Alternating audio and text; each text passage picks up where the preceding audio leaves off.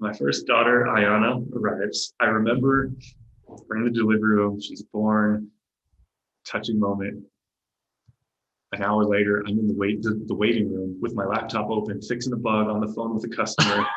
you know, our, our, mom and dad are holding Ayana, and I'm just like here's the baby crying in the back. All right, what's up, everybody? I am Mike, co-founder of Spectora. brother and I are taking you all on a journey through the last five years of us building our eight-figure business. What's up, Kev? What's up, dude? How to uh, how'd you feel about last week's episode, episode one? That was so fun. Like I'm I'm glad we're we're doing it again, and we're in a WeWork. We're actually like live in person for what? We, we haven't done this for like year, year and a half, maybe. Yeah, year, year and a half. So it feels good to be out and about. There's people, you know, there's a certain amount of people here, people with masks on, everyone doing it responsibly. So I love it. Yeah, we're in a conference room. We're drinking coffee together. We're, we're going to chat about 2017, which this was the year we went from zero and just launching. And by the end of the year, I think we had like 200 customers, and we felt like, hey, we, we have something on our hands here. And um, in my mind, this was the hardest year of of my life and it was probably the most pivotal i think of like just the business like we created so much of what would be the core philosophies of our business in this year so i think it's it's really important for us to just dive deep into this for a whole hour and see what comes out. Probably the most important episode we'll ever do. Um, if you haven't listened to the first one, go back listen to the first one because that's the year leading up to launch. So this is just going to be all about launching. Um, so yeah, let's let's get into it with basically an MVP, right? As everyone says, get your MVP and get ready to launch. So that was January 2017. And we followed, who's that? Like Paul Graham or somebody. It's like, hey, you should be horribly embarrassed by your first launch. Yep. And well, we kind of were, you know, I mean, I, I think we felt pride until we started getting like criticism. Since we announced it, people were like, oh, you're missing this and that, and this is garbage. You guys will never succeed. Your pricing model's dumb.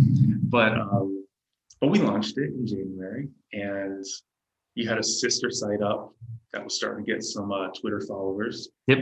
Um, and then we also we had a couple positive emails that made us feel like we're heading in the right direction. Like a few people that saw the potential, saw what we were trying to do, and that just like those little kind of pats on the back, I think kept us going through when we had in January we had zero customers. Zero customers. Yeah, and it's worth noting too that like once before you charge money for anything, the feedback flows and it's comfortable, everyone's happy, everyone's optimistic.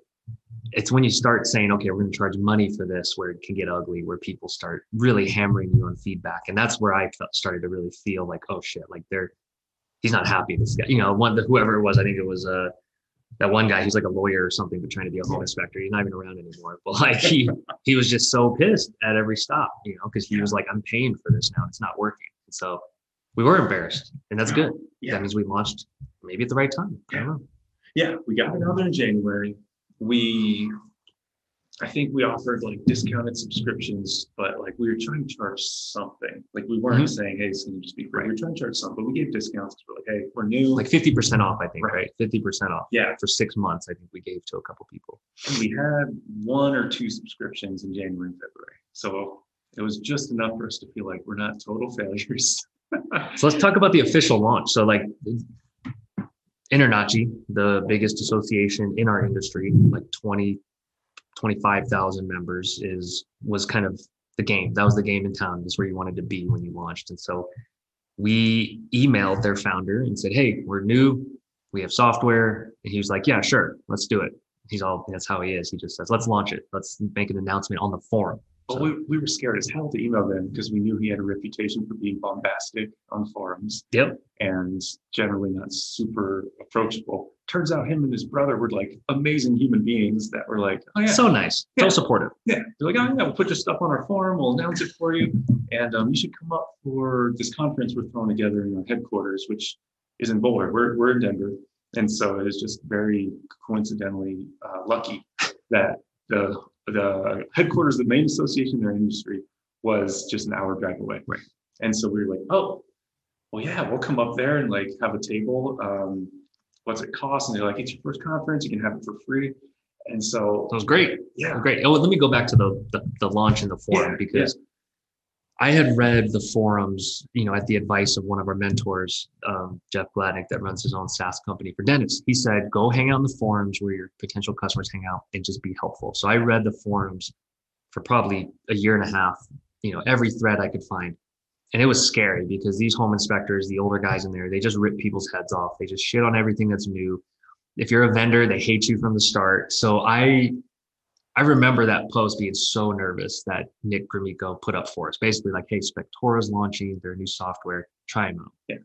And then I followed it up with a little post like, hey guys, here to help, you know, excited to join the community. And then like immediately get shit on like the first like five to 10 comments. And just like, oh, those reports suck, or no one's gonna pay $79 for that. Like I'd, I'd get sued if I used your software. Felt terrible. Felt like getting bullied on the playground. We were demoralized, right? Yeah. And so that was that was our launch to the world. Didn't feel like it was going well. Didn't feel like it Yeah, went too we well. just like, oh shit, we've been working on this for like a year and a half. They all hate us.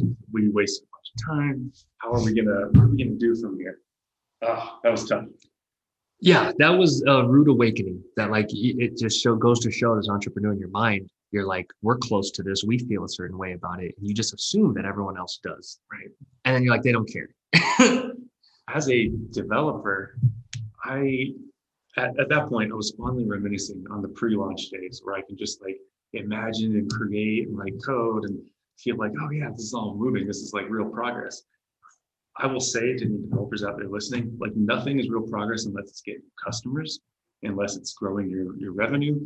Like that is all that matters and everything else is just like, feel Feel good. Yeah, it's Yeah. pats on the back, but and it hurts too. I think that's like it's uncomfortable, right? To oh. hear an actual person email you one to one or call you and say, "This doesn't work. I needed to do this." yes, it's, it's painful. And especially most engineers in this world are shielded from their, their end users, right? Yep. There's some product managers, there's customer service and support, it's somewhere in between the customer and the engineer.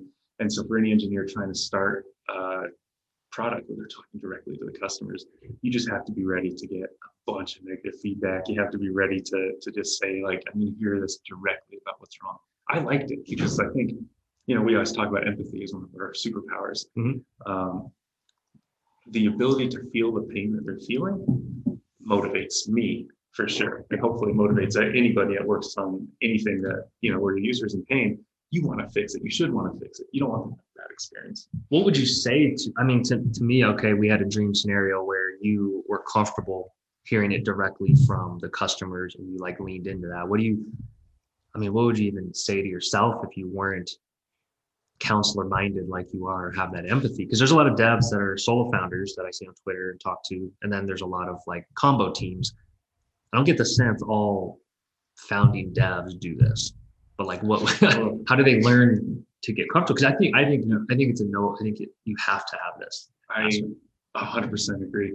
You know, I think because obviously I don't- I'm not going to tell everybody, hey, go get a master's in counseling psychology. That's not go spend a bunch of money But I think my years um, running an agency where we were talking, I was the guy talking to customers and then also building it and then getting their feedback and then getting their user feedback and making it better. Um, you got to work like that somehow, where you get to talk to customers directly, hear the feedback, parse it, and dig into like the whys. Oh, why do you want that button moved? Why do you want a different page there? And then really think critically about that feedback and like have that product mindset. Like, well, let's figure out the underlying problem, solve it. Um, yeah, just learning to communicate. That, that's so huge. And like and short feedback loops short feedback loops are huge. This was the beginning of the phase where someone would ask for a feature or say something's not working they'd email mike or myself. And and i'd send it to you on slack our slack channel just me and you in it. And you'd be like all right tell them to refresh their browser like 10 minutes later sometimes. And like that agile you know attention i think won over the first five to 10 customers. Yeah. but it's the hardest thing to do to show them that you're for real that you're dedicated to making like this work for them. Yeah.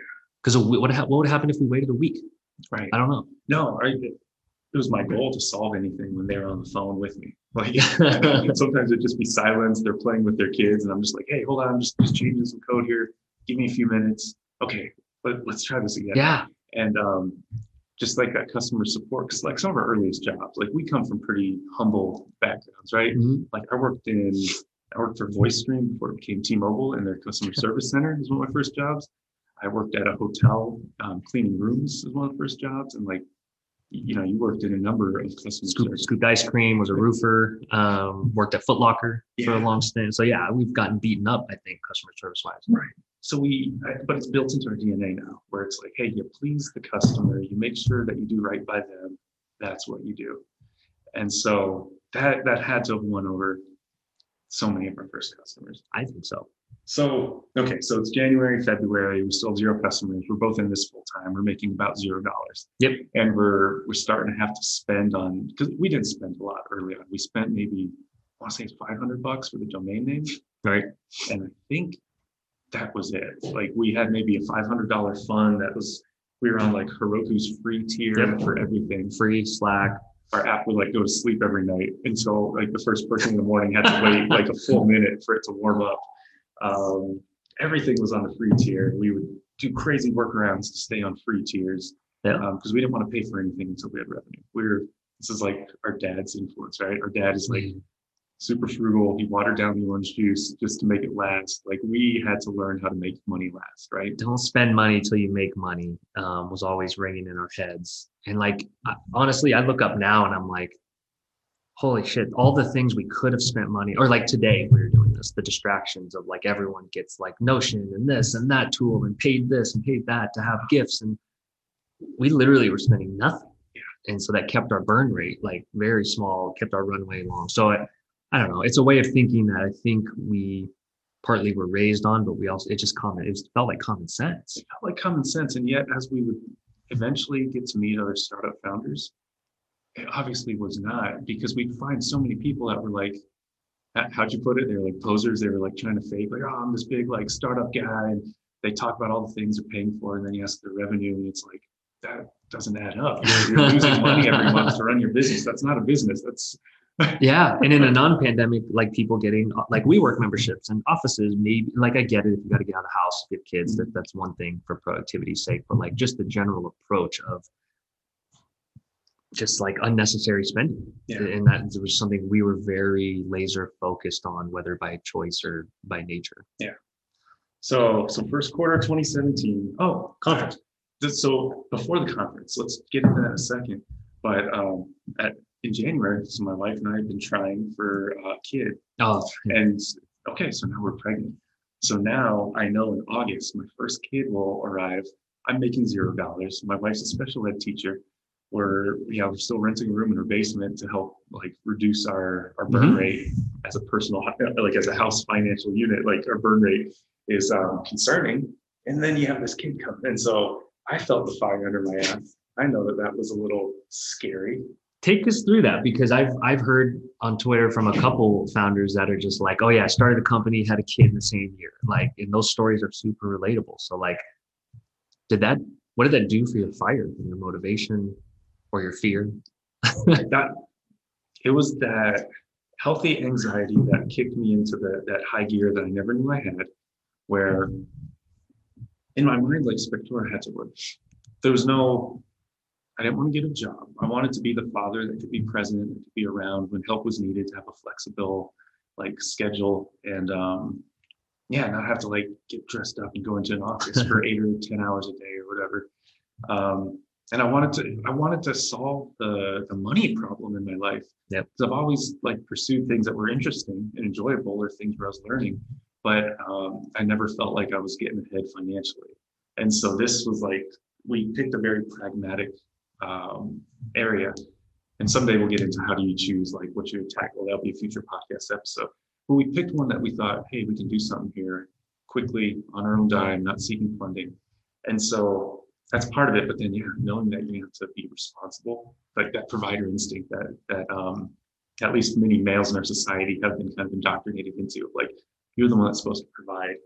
Oh man, like that's that's a heavy burden. It's- It was a huge shift in mentality for me. And so I was quite content working 10, 12 hour days this entire year. Like it, it was this long, long sprint that I don't know if I could do again. I had never done before. Yep.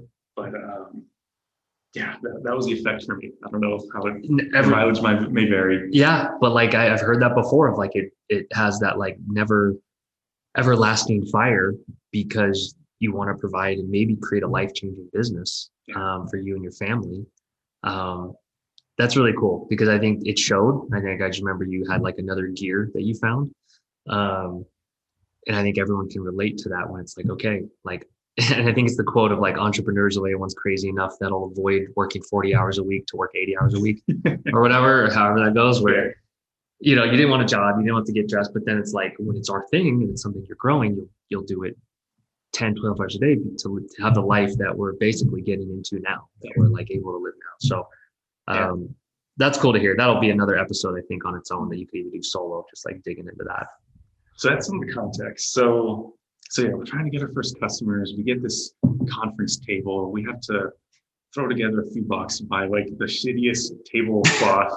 it was like not even a tablecloth. It was like a table runner because that was like Right. only 30 bucks or whatever. And um, we ordered two polo shirts each so that we had something like semi-official to wear. And we ordered a stack of like 250 flyers or whatever the bare minimum number was that we can order. And um, So what we spent like a hundred bucks maybe. maybe to prepare for 150, conference, okay. yeah. And we show up at this conference. We're in the corner.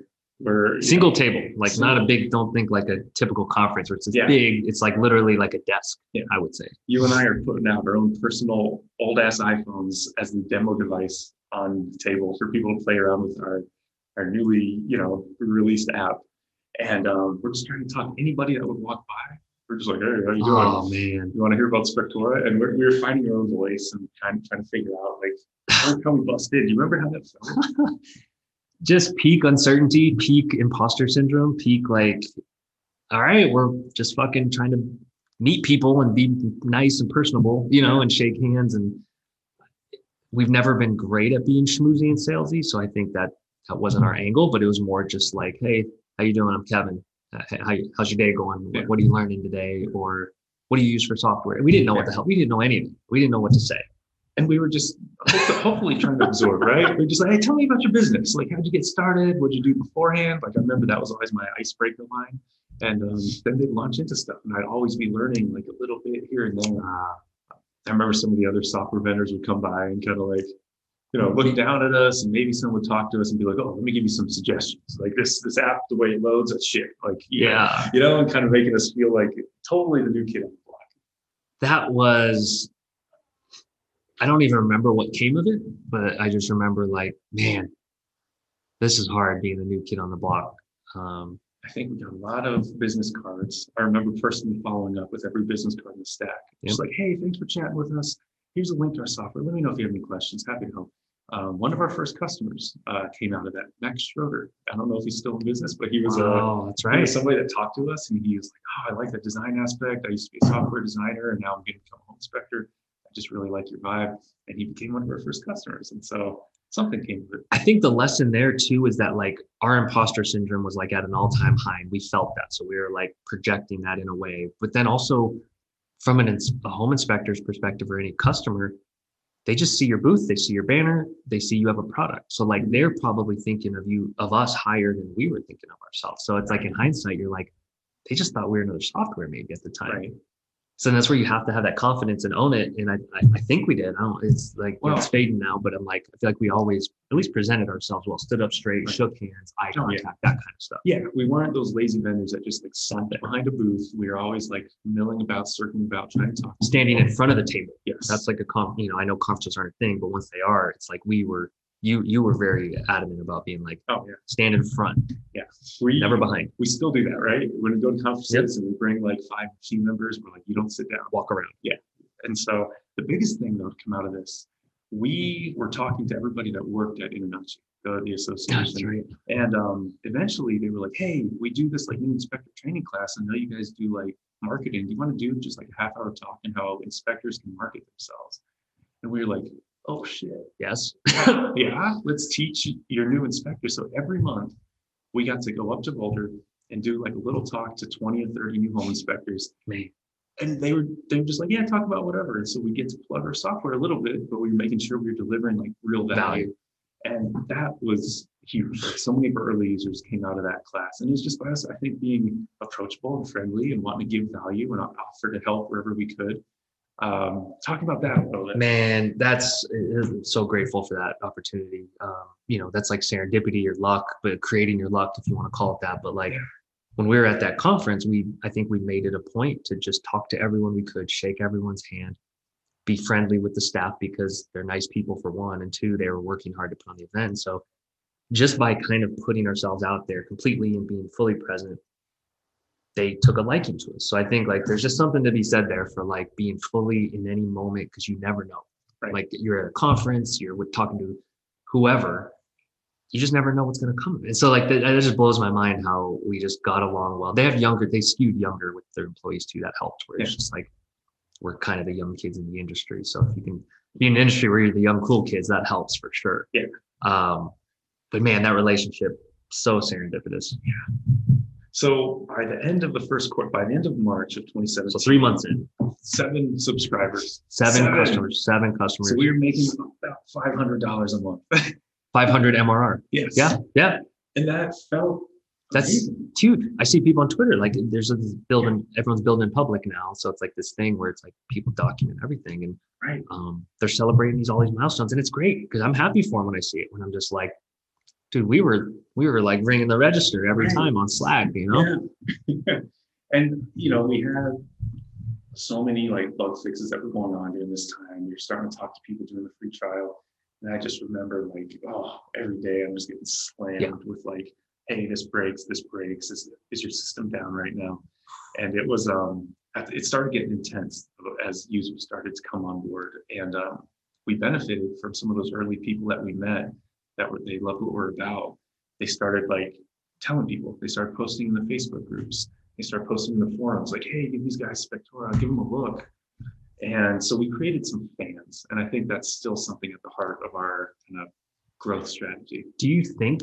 I mean, that it sounds funny, but like by launching quicker with an unrefined product, allowed us the opportunity to build those fans. Because think about if we just had seven customers and then we just went to go look for a hundred more, would we have built the same relationship where like you're on the phone with them, while like fixing things? I don't know. I don't think so, because you know, I, I actually wrote down some of the names of our early people just to jog our memory, and um, they're all like the vast majority of them are still very engaged. They're still our big, biggest proponents on on Facebook. They still give us feedback, and I think it was so crucial to like set up that nature of the relationship where it's like we're founders that listen, we're founders that care, that want to have that beginner mindset of like we're not we're not home inspectors. We don't know much about home inspection you guys are the experts. You tell us. We're the experts at building software, building processes and systems. Such a good line. So That line yeah, worked so well. And it's funny in hindsight now, if I was given us, you know, advice four years ago, it's like treat those first 10 people that use your app and engage with you like you're going to know them for five years. Because at this point, we've known them for five years. Yeah. And it's kind of amazing Yeah. to, to see that relationship grow. So, um, so around that time, we had also launched, I'm going to talk about the OPRs real quick. Yeah. So, like, we also we were thinking like what's our distribution strategy how are we going to get customers right it was Mhm. just like okay we get shit on on the forums we have no social we have minimal social presence we don't have any seo yet um, so we launched something called an online presence review so we were just leveraging kind of my background in seo and digital marketing to say hey we'll review your website and your whole presence for free Mhm. Of course we had a, a motive of like use our check our check out our software so that hooked initial five ten people to where I put in, you know, a couple hours of work, like literally giving them like an in-depth audit. So like something an agency would charge like a thousand or two thousand dollars for. Um, and that I don't know if that I think that maybe got us one or two, you know, people to engage and try us out, but it was basically a reason to reach out to people. So instead of just saying, Hey, I'm selling you something, it was just like, Hey, I checked out your website, noticed your page speed is, you know, a little lacking. Do you want a whole report on this? Like, I'll do it for you for free. So that was a hook initially. I don't know how much it, it got us, but it's something. There's always creative ways I think you can add value. Yeah, it was huge and giving value first before expecting to to receive any monetary gain. Um, that, that was really big. And I think it also led to learning that a lot of our customers weren't comfortable with how to set up web hosting, how to where to get a website built for them, how to do basic SEO tasks, um, marketing. That that was where there was a, a lack of stuff in the industry. And so we were like, we'll do that. And here's a price tag that we pulled directly out of our ass. And so for a while, I think that whole services side floated us. It, it got us like another thousand in MRR where we were doing like two hundred dollars a month for this guy, four hundred dollars a month for that guy, and um, based on how much time each one took. Right. And that definitely helped That's that good point. first year where we felt like, cool, we're still growing the software piece, but the services side we can count kind of count on as revenue coming in to whatever it was, start actually paying for like a Rollbar subscription or upgrade Heroku from the not free tier. and at the time I, I had built i think a couple wordpress sites um, but i wasn't proficient at all. I wouldn't consider myself an expert. And i think they kept asking like oh do you build websites too? And then you know we looked at each other like i guess we build websites now. So i i learned by doing Yeah. and i think that's just the biggest lesson there It was like all right get really good you know spend hours and days doing tutorials learn a bunch of different themes and learn what good websites look like so Oh, yeah. you became an amazing web designer just From scratch. necessity. Yeah. so yeah yeah i think that that was huge because then you charge people for hosting um, and up keeping their site updated that's an underrated thing i think you don't want to be an agency full-time of course but gosh like I, t- I I used to tell them like hey you can go host with godaddy for like 10 bucks a month but good luck getting a hold of someone to like fix your site when it's down or update a plugin it's like Yeah. that's what i do so Yeah. do that We customer. them free edits, we take care of security updates. And it gave them, because they already were buying into the trust factor with us. They knew that we were, we started building ourselves as, hey, we're gonna be your tech team. Anything you need on that front, we will do. And you just worry about home inspecting, because that's your job. And they love that. And It's a so, good line yeah, so suddenly line. we had some customers like, oh yeah, I use your software, I use web hosting for you, I have my SEO and marketing services through you. And so, gosh, that really helped us. And then I think from a kind of business centric perspective, that makes it sticky, right? They're like, "Yeah, I do everything with them. From their perspective, it makes it easy. They write into one person. They're like, hey, I need these things, and here's some thoughts on this. It makes it easy for them instead of trying to piece together four different services to do it all. So whether by luck or strategy, I don't remember which it was, but we just, you know, suddenly had us, ourselves another arm to our business. And I remember Jeff Gladnick, he, that he had that model, the hybrid agency SaaS. Yeah. But then his advice to us was like, don't do it. Yeah. he was like, don't do it. um, and we did it anyway. So I, I think, you know, advice comes and goes. I think like you could hear, you could probably find people in both camps where they're like agency is expensive, it's, it's unscalable. Yeah. But it floated us for a while until software ramped up. And so now it's a, a good chunk, like 10 or 15% of our business. So take, take for that what you will. So, Yeah. um, So at some point in the second quarter, so like let's flash forward to May, 16 customers. So um, six- 16 very paying software customers. five months in, 16 Yeah. customers. um, we decide, so there's a big kind of competitor slash integration partner in our space. They, they did like the business and scheduling tools and we decide, hey, we're gonna integrate with them. Um, it was kind of a friendly relationship, but that, we were hearing that request from a lot of people. So we're like, okay, cool, we'll integrate with them, but we're also building a lot of features to compete directly with them. And so that's kind of one of those interesting moves that, um, as you learn the industry, you just realize some things you have to do, some things, um, as you hear it over and over, you realize, okay, that wasn't our initial intent, but we're gonna pivot. Is this a good time to talk about like, not like feature blackmail, where it's just like early on you get requests for everything, every integration. Like, how did you tease out which ones would get us? Because all of them in, at first feel like they're going to get you customers. But like, which, how did you know which ones to actually do? I wish there was a good answer to this. It's, it's so complex. Like in my mind, there was this intuition of like, what are we hearing the most? What's it? Every time I talk to somebody, how close are they actually? Like if I really build this, will they sign up? And having to ask those questions, like, hey, if I build this, are you in? yeah, yeah, legitimately asking them. I Yeah. think sometimes yeah, being so explicit, not really assuming anything. it's hard to ask early on because you know it's a scary question to say like, will you pay us money? Right. we build this? And there's definitely features we built that like I'm pretty sure that that's still the only guy that uses it. Yep. Um, there's features we built and then go, you know, like crickets. Like Yeah. they just ghosted us and we never heard from them again. And they were like, we built that feature for you. Yeah. And then there's like little things that we did that everybody's like, this is amazing. And I need to go tell everybody about how this is way better than all the competitors and come over and use Spectora. So some of it's dumb luck. I think some of it's intuition and just like something that you refine as you go. And I think we looked at which, how big the company was and how it, like we would stalk people on social media and be like, man, this guy's really vocal or whatever. And he's asking for this. And so I think that I think maybe that influenced some of it too. To Yeah. say like this guy's going to be a megaphone on the on Facebook groups, things like that. Yeah. Um, which I know isn't the case for every industry, but it sure helped with a couple of those main those first couple integrations. I think. And I think there's a certain persona that gravitates towards these new platforms where they want to be influential in the development of the platform. And they're usually loud and they will tell everybody when things are awesome. And then a year later, they're going to tell everybody when you're not listening to them anymore because they still want to happen. and so we definitely had a few of those guys where they loved us initially and then they're shitting on us a year later. That's okay. That's part of the journey, I think. how did we how did we make people feel a part of it just by listening like I'm, I'm trying to think of what goes into like those early raving fans like our service like uh, immediate responses making them feel like you are a priority you're like our only customer so that's one like e- let's let's do that one first. You and I would have our email open on one monitor, and as soon as an email came in, it's like you and I were racing to see who can answer it first. And Yeah. probably more so your responsibility when I was heads down. Yeah. So how did you do that? Like everybody was getting 30 second response time via email, and we're getting like several dozen, if not a hundred emails a day. I mean this might sound cliche and stupid but like i was a hungry dog man like i i've been i've been dreaming of that moment when someone actually gives a crap about our product and writes it like when I was working at Charles Schwab sitting in a cubicle, literally I was dreaming of the day where we had a product that people would pay us money for. So then in my head, I'm like, I just had, I just tried to vividly put myself in every moment and just be like, this person could pay us money someday, maybe for 10 years, maybe for 20 years, and then go. To, so I don't know. It was just straight up hunger and fire, I guess, which is a very cliche blanket answer, but like, I don't know. I, I fucking wanted it, dude. Like I, I like, like that, that feeling. And, and this was so fun reminiscing, talking back on it is like, it's like I have to I want to try and like actually put this out there and get in the mind space of being like I want it all. I want every single home inspector to know that we're we're here to like dominate. We're here to stay.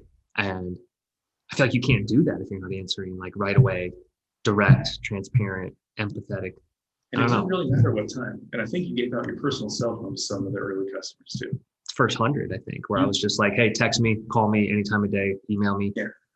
I remember We both jumped out of bed. I Oh, think that, you know, I- hundreds. times. yeah, my phone dinged. Didn't matter if I was like in bed, if I was, you know, like Eating. eating. Yeah, Yeah. I would just be like, hey, I do this. And shout out to my wife, Leah, who was so supportive. I remember during some of those 15 hour days of working straight, she would just be bringing me down like three meals a day and just be like, hey, don't forget to eat, don't forget to get up and stretch. Mhm. And she was just so supportive. I can see that being like so influential and, and necessary during that year. If I didn't have her support, oof. support a spouse because I, having lived through it, I, we only have our own experience to speak on, but like, I'm so glad we didn't have work life balance because I will never know how much that like contributed. But I, I can't imagine if you and I were like, you know what, let's just call it a day at three and go play volleyball or like, let's just take a walk at the park. Like Yeah. those customers float away. And so like the fact that we were like maniacs for like an entire year, Yeah. uh, I just that I think that's the reason we're here. And so to me, when people try to do it all, I'm almost like, Ugh, Yeah. are your customers going to feel that Yeah. energy? And let's be real, like that was so fucking hard. The sacrifices there. I know my health declined. I know my mental health declined. And we didn't get to do as many fun things. Like that year, there was like no vacations. Yeah, There's no fun. There was no days There's off. no fun. Yeah, No, no it was off. fun that we were building this. I was energized. I was engaged every single day. But there was parts, aspects of my life that previously, like previously I worked out every day. Like I used to play volleyball 20, 30 hours a week.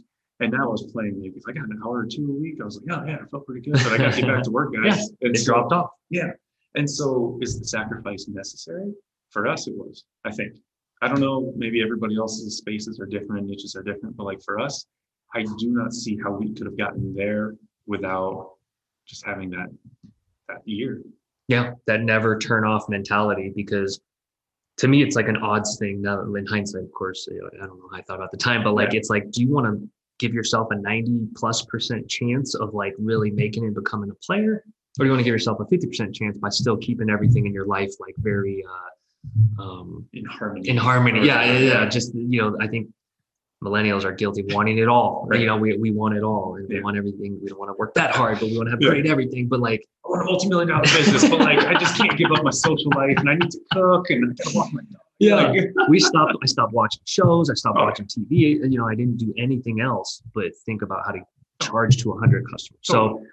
oh, that's not to pat ourselves on the back but that's just to say like literally we had blinders on and it was just like there's nothing else that matters right can I rant real quick? Anytime people are like, oh, I don't have time for that. What show are you into right now? if you haven't answered that fucking question, you have time. Cut out media. Don't listen to any podcast. Don't listen to all of that. talk to your customers Talk to Talk to your customers. Work on your product. talk to your customers. If you do anything else, it better be to recharge your battery to, so you can go and talk to more customers and to build your product. And like, gosh, you hear the excuses, then you realize, oh, I'm binging this show right now, or oh, I'm trying to fuck that. Like, if you're serious about building a business, you have to throw yourself all in, and you can't do it on evenings and weekends. You can't do it from nine to five. nope That is not, at, least in our experience. Let's not throw out blanket generalities, but like in our experience, that was the way. It, it felt like we were like all in two times over when we were like becoming like friends with these first like 10 15 20 50 Yeah. customers and we knew their fam- like you said, like you said we knew their families we knew their dog's mm-hmm. name Right. you can't do that working part-time Right. you just can't All So- right. So another thing I would do, anytime I was debating how to build the next feature, I would email out like all the people that I knew would have good insight. Just like, hey, I want to get your opinion on this. Here's some mock-ups. Give me some feedback. And people would be like very honored that they got to kind of dictate the direction of the platform. totally And and then they felt even more of a fan. And then they would go and tell other people, like, hey, guess what?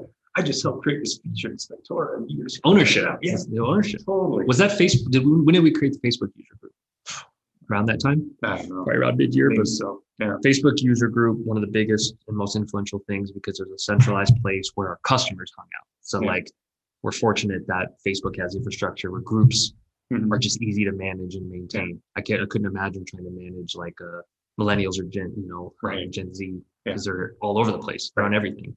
Yeah, we're fortunate that inspectors are what, They're on 35 to 65 year old men that On Facebook. just love chilling on Facebook. Um, and so yeah, we, we would go there to ask questions constantly and get feedback and distill that feedback. So not easy to do. Um, So come summer, we have like 40, 50 customers, June and July, so that's a 2000 MRR.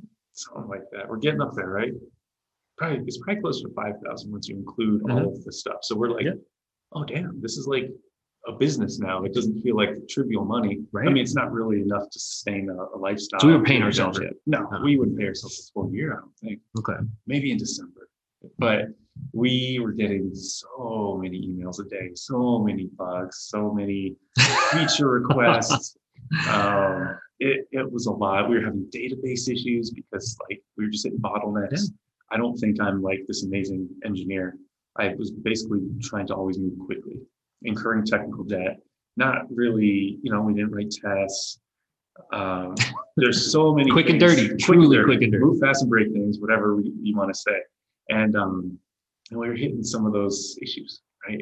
And so I just remember feeling like the weight was on on my shoulders to like make sure that these guys could do their jobs. And when we're getting just like, I, I wrote down some of the sample titles of emails of like crashing or urgent in all capital letters or is Spectora down? Question mark, exclamation point, question mark. Those were the titles of emails I was getting like every single day. And um, gosh, it, it was a hard period, but it was also one of those where I knew like, hey, there's nobody else in the world that knows this system like I do. So I need to fix it because if I don't, nobody else will. There's no help, there's no phone a friend.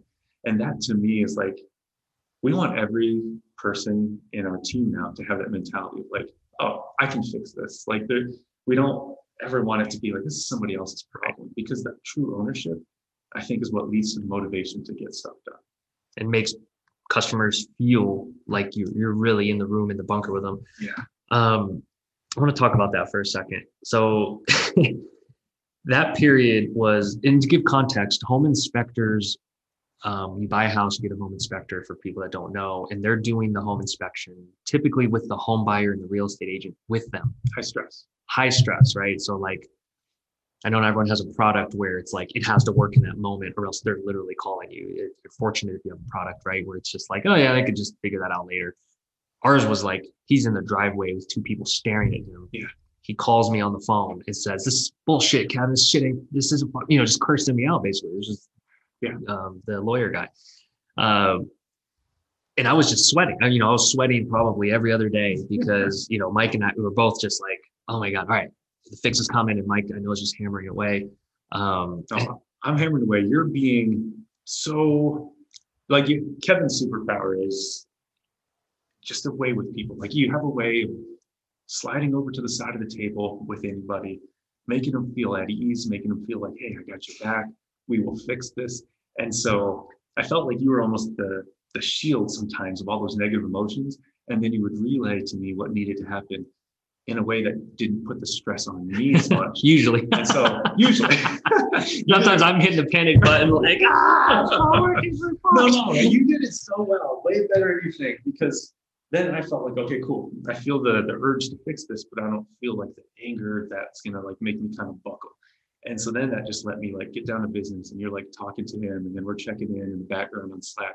And so whether that was intentional or, or just by accident, it was good. It goes back to empathy, right? Because I, I put myself in that, I'm picturing myself in my house. You know, I had a desk out in the living room because it's just like we didn't have a home office. That is, um, and just on the phone with like Ryan and John and just being like, man, like genuine empathy of like, this sucks. I'm so sorry. Like, we, of course, we don't want you to go through this. Like, we're going to make it better. Like, give us a minute, whatever. And just telling them, like, hey, stick with us. Like, stick with this. Like, we're dedicated to make this work. And just telling them really how you feel as opposed to, maybe the robotic like i'm sorry you're experiencing that. Well you know i'll file a ticket. But you know it's like no no no. Like i'm talking to mike right now. We're going to work on this. Like it Yeah.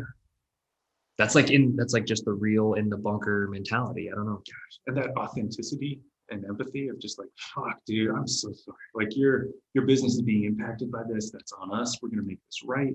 Like what can we do would you like some credit so that next month is free Yeah. like we would do that so often because we're just like let's extreme ownership right Yep. this is all our fault even if they did something like kind of wonky like in terms Yeah. of flow it's like no our software allowed that to happen like we're never blaming the user for anything Yeah. like it's it's on us and we're going to make it better because we need raving fans at that point and we need Yeah. like rat like people that just literally will tell others and i think you can't do that if you're like no you're still going to pay for this like buggy software Right. like not really working you Yeah. still need your money it's like no no we had runway and that's why Mhm. you know the last last week we talked about having runway Yeah. i think that impacts your decision making so when you talk about Mhm. runway it's like are you going to give that credit over generously right or are you going to like be like no no i need that 60 bucks Right. Oh yeah. If you're too focused on that money, you know, it's nice. We didn't have investors making demands of us. We had supportive spouses. We had some money in the bank, a little bit of savings to prepare for these exact moments. Like that was all so key. Like when people think is like uh, suddenly you got lucky. It's like no, we spent probably many years of our life preparing for this kind of situation. Right. We'll do a whole episode on- Yeah. on that. But so yeah, that we did a lot of things that it would be hard to to replicate different phases of life too. Completely. Let's also be real that like post having kids, I can see what we were doing there as being like a lot more difficult. very difficult very different But um, during that time period, we did what we had to. but i think if yeah like i'm thinking of like if if someone's in a phase of life or if you were in a phase of life where we're just not where we wanted to be or we didn't have a business and our finances weren't great maybe you know i think those are the conversations in real households of like you know what i'm going to sprint for a year or two to try to change our life forever it's like Right. man but anyway so august comes Gosh, August comes. you have your first kid My first daughter, Ayana, arrives. I remember we're in the delivery room. She's born. Touching moment. An hour later, I'm in the wait the, the waiting room with my laptop open, fixing a bug on the phone with a customer. you know, our, our mom and dad are holding Ayana, and I'm just like hearing the baby crying in the background, and I'm like, oh fuck, we're, we might lose this customer. Like we cannot lose this customer. And um, that to me was like one of those crystallized moments that epitomizes the the entrepreneur hunger and discipline Sacrifice. necessary. I don't like yeah, I did not feel like a good dad during the first year of Ayana's life. Yeah. That was a in my mind, that was the sacrifice that was needed so I can be a great dad for, you know, Yeah. the rest of her life. And um gosh, that that's just one illustration of it. so we had 71 customers at that time so it's just like losing one Yeah. mattered right Totally. And so um and I don't even remember like how much time you took off. It wasn't much. Um I think you just needed like a day or two. I don't even remember what I don't remember either. what were your thoughts when you're like, oh fuck, Mike's about to go have a baby? Like, Oh, what's oh, gonna happen? Oh man, I was like, this is terrifying. this is, you know, just thinking of like the the time and the effort, and some people's mentality changes um, in, in many different ways, whether it's hunger or it's just like the pressure to be there, you know, and be a great dad. Like I've been there, and it's like, Yeah. it consumes you, and sometimes it makes everything else less important. And so I was so conflicted, obviously, because it's like it's family on one hand, and then it's also our other baby. Yeah. That's that's gonna feed us. Not even stopped paying us yet, but it's like there's still so much uncertainty too. Honestly, there's still we didn't know we were gonna make it when we had 71 customers. No. So there was inklings because I remember the conversation like earlier in the year with between me and Leah was like, hey, by the time Ayana was born, if you guys aren't making, I want to say it was like 10k a month or something, you should try and find a job. you should find some sort of contract position, something to like Yeah. make sure we have income, Right. Because Leah was gonna stop working, Right. Be home with the and kids. yeah, and, and, and then we were like, are we gonna still have a roommate when we have a kid in the house? And so that conversation put even more fire under my ass. Like, okay, by the time she's born, that was like my ticking, you know, Yeah. like my doomsday clock or whatever.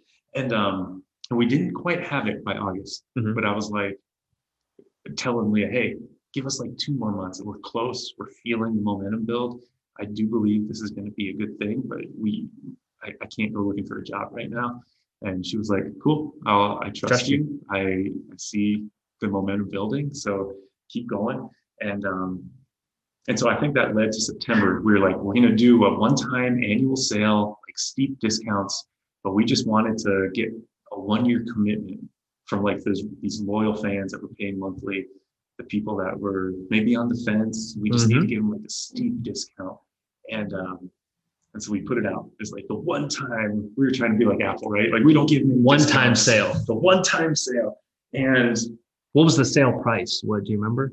Like was it don't remember, probably like twenty percent off, thirty percent okay? off. So effectively like maybe 60 or 70 a month paid annually, right? Yeah. Something like that. Okay. And when we did that, it kind of worked. Like we had not, not like hundreds, just like several dozen to where we saw the bank account and we're like, oh, whoa, that's like a, a sizable figure. Like we're onto something here. Yeah. That was terrifying because we I think we questioned every every business questions themselves like to make to do sale, not do sales, like price higher than always discount or just be bottom of the barrel. And Yeah. And so I, I think we took a risk there based on I don't know int- uh, intuition of like Yeah. let's see if it works. Let's test it out. And I think it was a way of testing the commitment of our customers. Like if it didn't work, then we'd know, hey, maybe our product's a little too shaky. Like if they can't buy in for a solid year. True. So knowing that some people were like, they, they felt trust in us enough to commit for a year, that felt good. Yeah. Like the dollars don't matter. It was the trust feeling of like, ah, we have some people that are with us. What did we did we spend on anything after that? Maybe we, uh, instead of piping every error to Slack, we bought Rollbar. Or about Like- what did we like so that's 100 customers who probably had 10 10 20 grand maybe at Yeah. the end of the year And um, yeah. Oh, and also in September, I think we got our first like serious offer for acquisition, which was like, whoa. oh man that's right Yeah. So there's a, a player in the space that was starting to like acquire smaller companies, and they offered us like it was two million dollars, but it was mostly in um, stock in their company, equity, and there's like golden handcuffs for three years. It was, you know, we were very like skeptical of the offer Mhm. overall, but just the fact that people saw some value in what we were building. Um, like we kind of debated if we should, but then we're like, dude, we see so much momentum here. We're not going to sell yet. But it was we thought about it we thought about it. I remember I was out in my yard, sitting on the hammock, and like really having a deep discussion with you of like, oh, wait, we've worked on this a couple, like two and a half years. We work for three years. We have maybe a million in the bank. That's like, that's Yeah. changing money. and this was a company that raised a ton of money Mhm. um, and their ceo flew out to meet with us Mhm. i remember that and i remember like it was yesterday and that was terrifying because we didn't know that i mean Still, we, you know, when, yeah, when you're just working out of your house and then you're like suddenly having all this like corporate jargon speak with someone that's like well versed and has sold Yeah. multiple companies. We were just like trying our best to just like Yeah. I don't know speak like we know what's up. Yeah. when in reality we are just like ah. Uh, I'm googling like run rate, accretive. What does accretive mean to your revenue? Ah, Uh. out of our league, right? But but it made us feel like we're on something. validated in a way. Validation. Yeah. massive validation. So September was like, such a joyous month for us. I think between that and like the the one time sale, um, Still haven't paid ourselves a dime.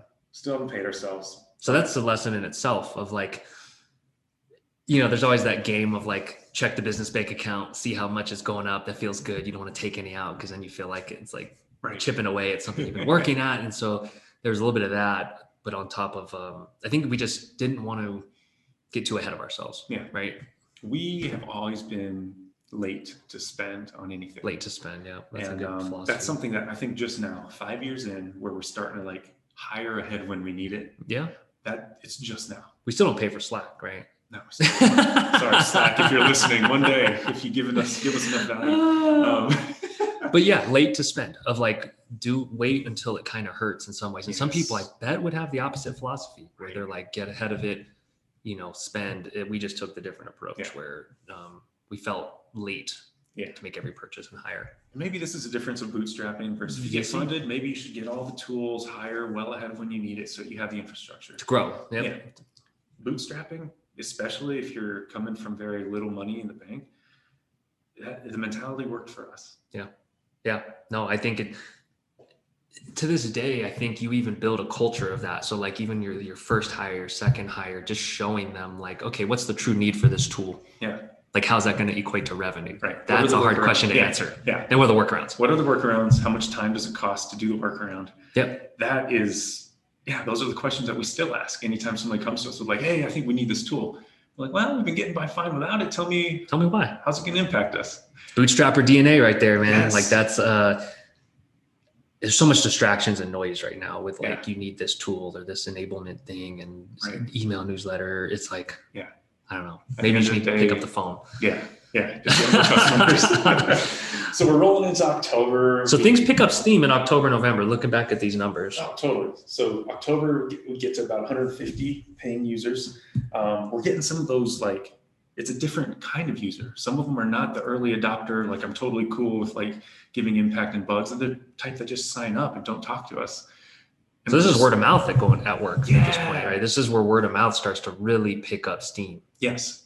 Which of course we've never spent on advertising at this point. Everything is either you and I direct outreach or word of mouth, just being active in forums and Facebook groups. Like our marketing budget's still zero dollars. No, it's a couple grand advertising. So we're putting out ads. We do Are a little we? bit. Yeah. Capterra, we do some stuff on there. Oh, I don't I don't remember if we are doing that already. Oh no, not back then. No, no. At this point, you're right. No, no. Now we are. But yeah, at this Now point, you're right. But It back was then, we it was just all our time. Yeah, our, our, time. we were marketing. And so, uh, Everything we did was our time. Yeah. And so we're finally starting to spend on stuff. I think we upgrade, you know, like Heroku to, to like higher premium dynos or whatever it is so Yep. that we uh, are just less apt to crash. Um, and October was super fun because Denver Startup Week is this like big event that happens in Denver. And um, and we're like, dude, we're like legit startup founders now. Like, because we'd gone the previous year, attended some sessions and just absorbed knowledge, but we were still such imposters, right? Yeah. We didn't have a company, we didn't have customers. This year, we're like, dude, let's like get ourselves some startup t-shirts and let's like just go around to events. And if, people ask us about what's a, what's Spectora, and we'll start talking to them. And so we met a few other friends that were like in the startup scene that um, it's it's fun. Like we we were friends with them. A couple of them now work in our company, and um, you know, one of them, of his company got bought out and he's on his own different journey and we still keep in touch.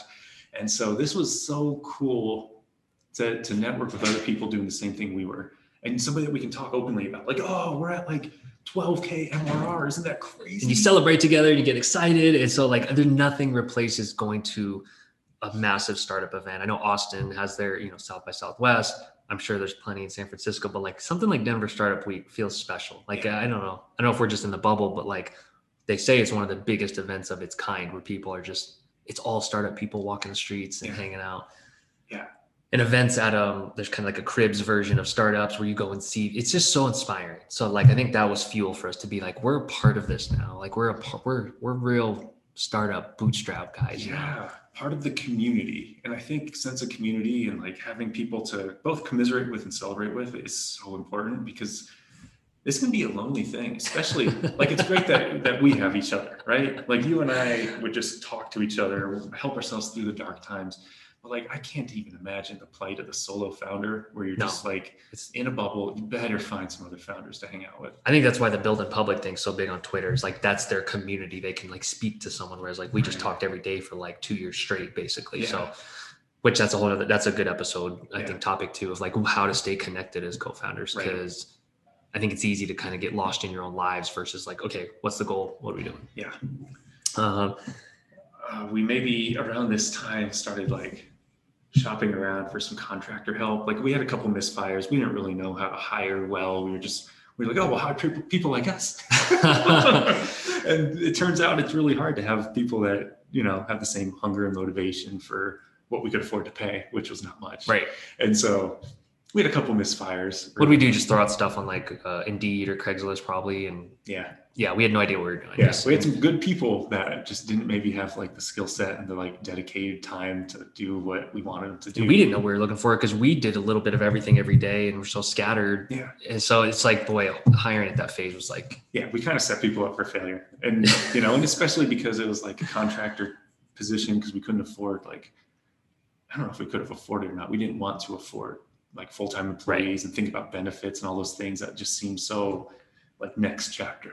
Yeah. And not even having time to step back and think about kind of like what we were just sprint in sprint mode heads down Right. and so i think bef- you know when you don't even have time to sit and think about what is in your job description or what you're really looking for it's like no wonder they didn't work out Yeah, we were just like we had somebody start like, hey, um, answer emails when they come in, and then build websites when you're not doing that. And then we have these marketing plans. So can you write up some like just newsletters that we're going to send out on their behalf? And oh yeah, keep learning the software because we're building features fast. So make sure you know everything coming out. in the industry that Yeah. you've never heard of that you didn't know existed Yeah. And this poor guy's like, I have a kid, and like I don't I don't have 80 hours a week like you guys do. And I'm Yeah. just yeah. And so great dude, but it just wasn't like good. We didn't know. It was our failure as managers. We had to learn that the hard way over the course of like the next year. right But um, man, we get into November, we have like 184. By the end of the year, we end up with like 206 no that was- 206 software subscribers, 25 web hosting accounts, and seven SEO plans, which totaled like uh, 30k MRR. So we went from zero to 30k MRR one year in one year. Like I said, hardest year of our lives, but man, so so much happened in that year, and it felt like by the end of the year, like hey, like this still feels like it could all fall apart, but we might be able to pay ourselves here. And I think in December we might have ran our first payroll. Like we might have said, hey, let's pay ourselves 2K each. Because I remember that was like my, if I paid myself two grand, like we lived very frugally. we can make that, this work That was like, cool. Our savings would flatline. Like that's my mortgage plus bills, groceries. right Um, and so, yeah, that was like, I, think we hugged and then got back to work. You know, that was like our celebration. well and this is funny everyone says celebrate uh you know small and big wins and we always talked about it i think we never did but like we we we like virtually high-fived or i don't know what we did we Yeah. hugged maybe we maybe we got went out and got like dinner yeah. but we probably didn't we were probably just like uh, at, at 400 customers at 500 customers we're going to go big we still have you know every We benchmark we faced. here's here's how shitty we are at celebrating and something that we're starting to do better just now. Um, one of our first customers sent us a gift certificate to a fancy restaurant here in town Mm-hmm. for 200 bucks. And we're like, dude, we're going to use that once we hit 200 customers. 200 customers yeah I think we actually use it when we hit like 1500 customers just last year. and the gift card just sat there and i think that that speaks to something that's probably a good topic for another episode of like wanting to celebrate and many celebrating in our heads but we never really let ourselves fully like feel like we made it i don't know and i don't know if that kept the hunger and the fire going of like yeah. you know with the target moving or or if that's really unhealthy i don't know I don't know either. I, I know that only in the recent like couple of years have I felt like, oh, we're not on shaky ground. Our life is pretty good now, and we're we can relax a little bit. i'm gonna buy those new socks i'm gonna buy those new boxers whatever you know Right. And so um, I don't know. I think for everybody, they got to understand themselves and know like, hey, either you need like constant celebrations to to keep motivated, or maybe you like seeing that next hurdle in front of you. Every time we'd clear a hurdle, we'd look to the next. Yep. And um, I don't know. Maybe that's more how we're wired. That's true. Everyone's different. I think some people like that um, reward that motivates them, whereas me, that, that I don't like. I don't want to feel comfortable and complacent. So I'm always just like, all right, next goal, cool. We'll Yeah. celebrate later, and Yeah. then organically celebrate when it happens. Yeah. So, man, hell of a year. I feel like we just relived it. Like I'm, ti I'm like a little exhausted. Where I'm like, wow, that was a, a an all out sprint, and it truly was. I think like I'm, tr- we're trying not to be revisionist historians here of like, Yeah. oh, it was this way. It's like no, it it was a blur yeah, it was totally a blur. of uncertainty. Sleep deprivation. what? Yeah, what do you? If you just had to f- pick a few words to describe 2017 as a whole, what would they be? relentless sprint um, empathy um, i remember listening to like the same rap song like is a song by big sean called fire i'd wake up and listen to it literally every morning for the entire year like that's how weird I, I don't know what you want to even call it but like somehow i identified with like the hustle and the grind of that song where i just like the first lines about something like waking up and getting to it where i was just Yeah. like that was it i know it's more than a couple words but like that, that i woke up and listened i still listen to that song and almost get emotional because i'm just like Mm. man i woke up and just got so hyped to just like either get yelled at or to, to, to, like hear about bugs or to Yeah. fail at reaching you know the next Yeah. few customers but like you have to find ways to fuel yourself i don't know if it's if it's words from your spouse or music or I don't. Yeah, I don't. i just know. use music Yeah. I don't know what it was. I remember. So there's a room in my basement that I turned into the office. Right. Got a standing desk. So I was like, okay, I can't just sit for 12 hours a day or whatever. And then we got a single bed in there because sometimes I was up way too late, and so crash I would just crash on the bed. And then as soon as the sun hit, I would get up and just go to my desk. So I spent like most of the year within this like 10 by 12 room. And um, gosh, it was so hard. I remember speaking of being emotional, some song came on um, by Nathaniel Rateliff, and there's like these lyrics saying, like, you haven't worked hard enough. You did. And I just started breaking down and crying because I was just like, the, yeah, we worked so hard that year. And this was once we had like almost 200 customers towards the end of the year. And I felt like this is going to be, this is going to pay off. And, and this is the part that like, gosh, so many people don't see because by the time you start hiring employees, by the time like you're getting that thousand, two thousand, three thousand it's customers, distant they're just memory like, oh, these guys are just made. They created this platform. Now they're like rich or whatever. And it's like, man, the sacrifice, the pain, the impact on family life, on health, on all these things. lots of little decisions man like am i going to answer that email am i going to go to my computer right now and like Right. take the time like it's uh, a a lot of micro decisions Oh, they say a startup isn't just one good idea. It's like a million ideas all strung together over the course of years.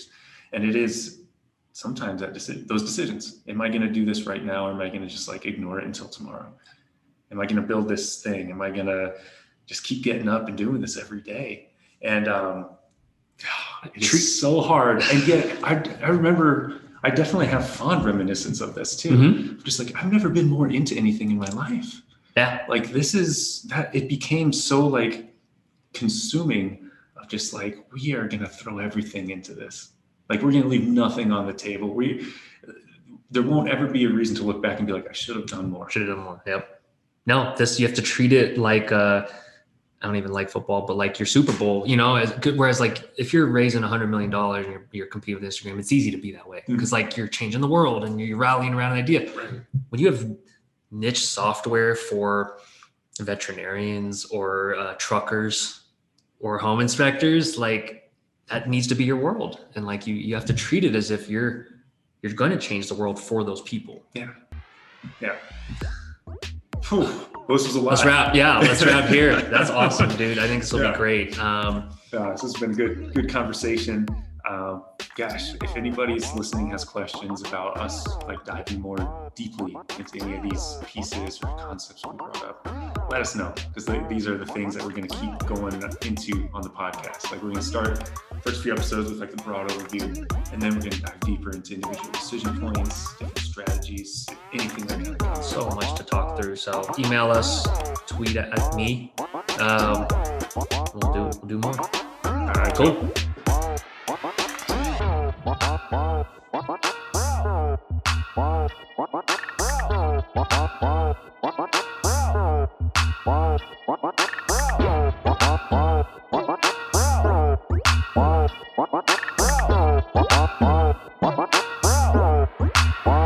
what?